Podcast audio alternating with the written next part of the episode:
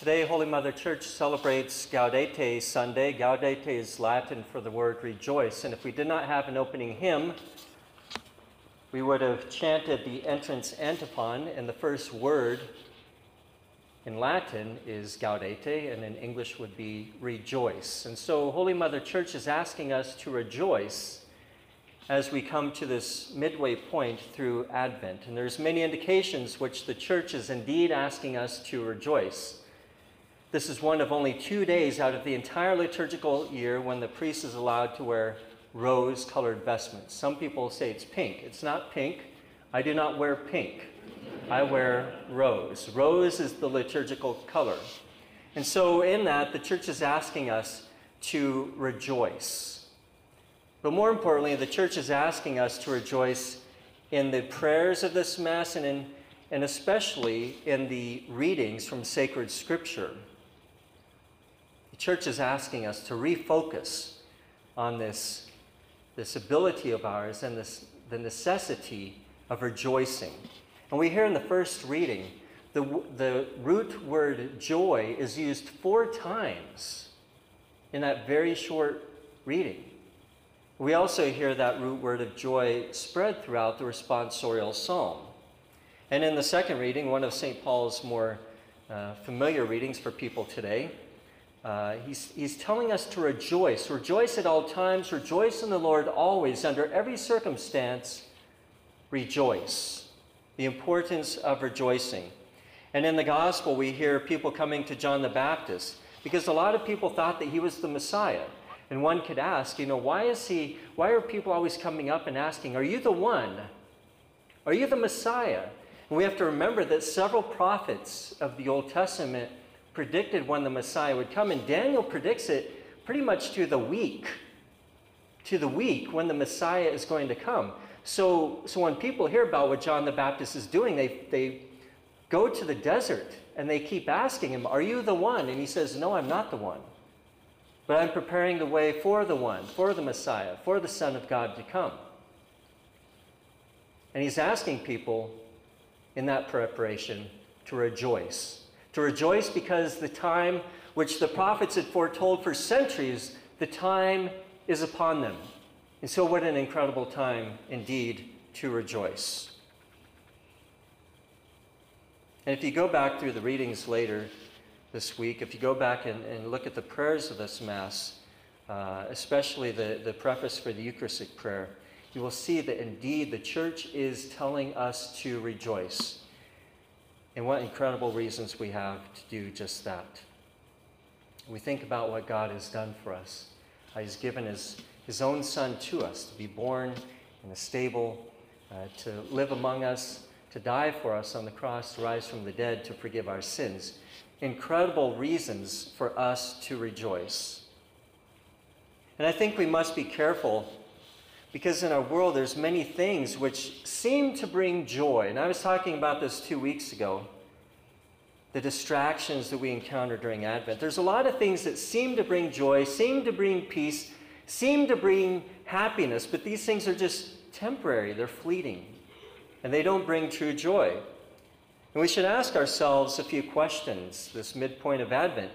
Where is the joy of my soul? Where is the joy of my life? Where is the joy of my very being?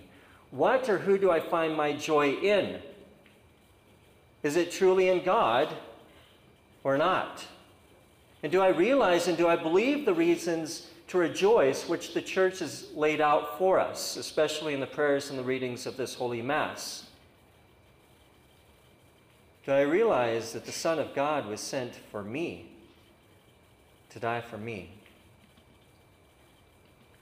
You know, many Many things, once again, seem to bring a, a temporary pleasure, a relief, or happiness, but there is only one true, lasting joy and peace, and that's God. St. Augustine, one of the greatest theologians and philosophers ever, he writes in his, his book called The Confessions, and this is his autobiography. And some of it's a little thick to get through. I admit it, it took me, uh, this is before seminary, I, it took me maybe five or six, maybe seven times to begin reading it until I could get all the way through it. Because some parts are, are, are pretty, pretty beautiful uh, uh, and pretty, pretty intellectual in the philosophical department. But the very first paragraph of the first chapter of this very important book, he says something which we can all get through and understand. He says this Lord, you have made us for yourself, and our hearts are restless until they rest in you. You have made us for yourself, and our hearts are restless until they rest in you. And my heart and your heart, these hearts are going to be restless until they rest in the Lord.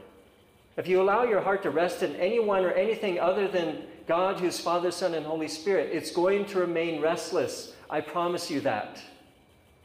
Because the scriptures tell us, and the greatest theologian in the church, St. Augustine, he reminds us of it too. And ironically, and sadly in some ways, we're, we're tempted, especially in Advent, to place our joy in things other than God. It's ironic if you think about that. And if we place our joys in possessions or gifts or any, anything uh, secular, you know, the holiday spirit, which the world wants you to, to uh, drink the Kool Aid about, if we do this, void of any reference of the Son of God, then we will ultimately be disappointed. We may think that we're experiencing joy, but these feelings associated with it, they're, they're going to pass away if they're not rooted in God.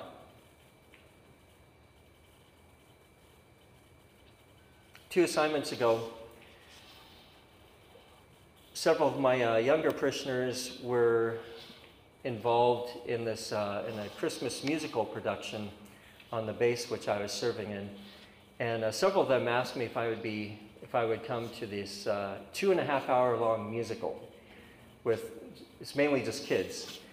And uh, against my better judgment, I said, sure, I will go. But it was actually pretty good. It was actually pretty good. It was so good, I went twice. But I remember this musical production, it consisted of 50 songs, five zero. 50 Christmas songs which talked about the ways in which we can experience joy during the holidays.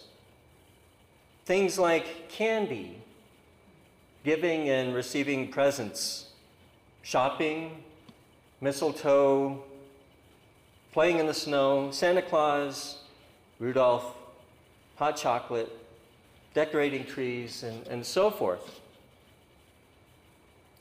50 songs, but not one of the 50 mentioned the name Jesus Christ.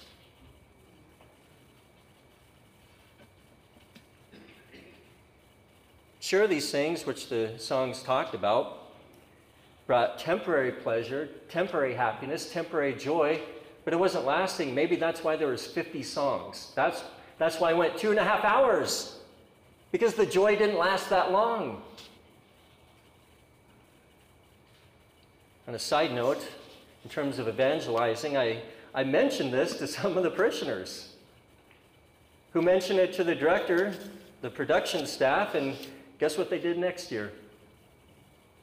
They had songs which mentioned the name of Jesus Christ.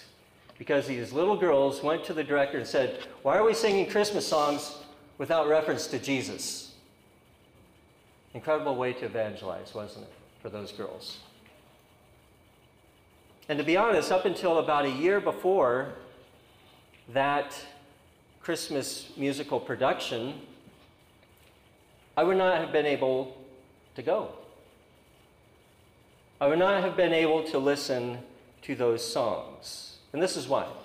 Just after Christmas of 2011, my mother was moved into the hospice center in Coeur d'Alene. And that's where she spent the final week of her life. And I was there almost every day of that final week. And I remember very specifically walking into this hospice center, and you walk into the lobby, and they had a tree there with lights and presents underneath. You could smell the, the apple cider. And the thing I remember most was the Christmas music playing 24 hours a day in the lobby and in the hallways of that hospice center. honestly, 24 hours a day. And I was there a lot of that week. And I think, I think I became conditioned to associate these things, especially the Christmas music, with my mother's death. And so for several years, I never had a tree, lights, decorations, nothing, and especially Christmas music. If I was in a store, or if I was listening to something on the radio, or if I was in somebody's home and they had Christmas music on, I would just walk out. Had to. And some of you, I think, know exactly what I'm talking about. In fact, I'm, I'm certain that there's people here this morning who've experienced the same thing. However, in those years, I was still ex- able to experience true joy and true hope in the Advent and Christmas season. And this is why. My joy, my hope is not based on the Christmas tree or lights or presents. Based on the birth of the Son of God. That's where my joy is. That's where your joy needs to be as well. And so when we, when we, when we think about that, then we can do what St. Paul is asking us to do in the second reading. Rejoice, rejoice at all times, in all circumstances. Rejoice. No matter what is happening in our life right now, no matter what is happening in our world, we can rejoice and have true joy and true hope. And it's possible. Once again, if we're not careful and discerning, we may, we may not be able to recognize Jesus Christ among us because we're so distracted by these temporary and empty joys. Every year of my priesthood, people have approached me um, before Christmas, and they, they talk about decorating the church and how they're going to decorate it. And for the past uh, what, 12 of the 14 years, I've been mainly fighting with Protestants. You like to decorate before Thanksgiving and take everything down the day after Christmas, which goes against what we think about Christmas and what we know what the, what the Christmas schedule, what the Christmas calendar is truly like. But even many well-intentioned Catholics, so they'll come to me and they, they have these ideas of grandeur, how they want to decorate the church. And they basically want to put Rockefeller Center right in front of the altar, you know, with huge trees and, uh, and lights and presents and, and living nativity and an ice skating rink, right? They want all this in front of the altar or by the altar or in front of the church. And I have to remind them that these things, although they're good, that's not what Christmas is about. Christmas is about the Word of God made flesh, the incarnation. That's what Christmas is about. It's the Word of God made flesh. And what happens at every Mass? Every Mass, on the altar, the Word of God is made flesh. And so for the past 14 years, I've encouraged people in their decorating to, to remember that that nothing can distract us. We should have nothing distracting us from the altar. Nothing. No matter how nice it is, how beautiful it is, nothing can distract us from the altar. Because that's where Christmas is happening. Right here, at every Mass. Every Mass. So, once again, we just have to be very careful. Very careful in our thoughts, in our homes, in our parishes, how we prepare for Christmas so that these things do not distract us from what gives us true joy, true happiness, true peace, and true hope. Because if we find the joy of our souls in the birth of the King of Kings, the Lord of Lords, the Prince of Peace, the Savior of the world, then we will truly be able to say, Gaudete, rejoice, at all times and in all circumstances. Praise be Jesus Christ, now and forever.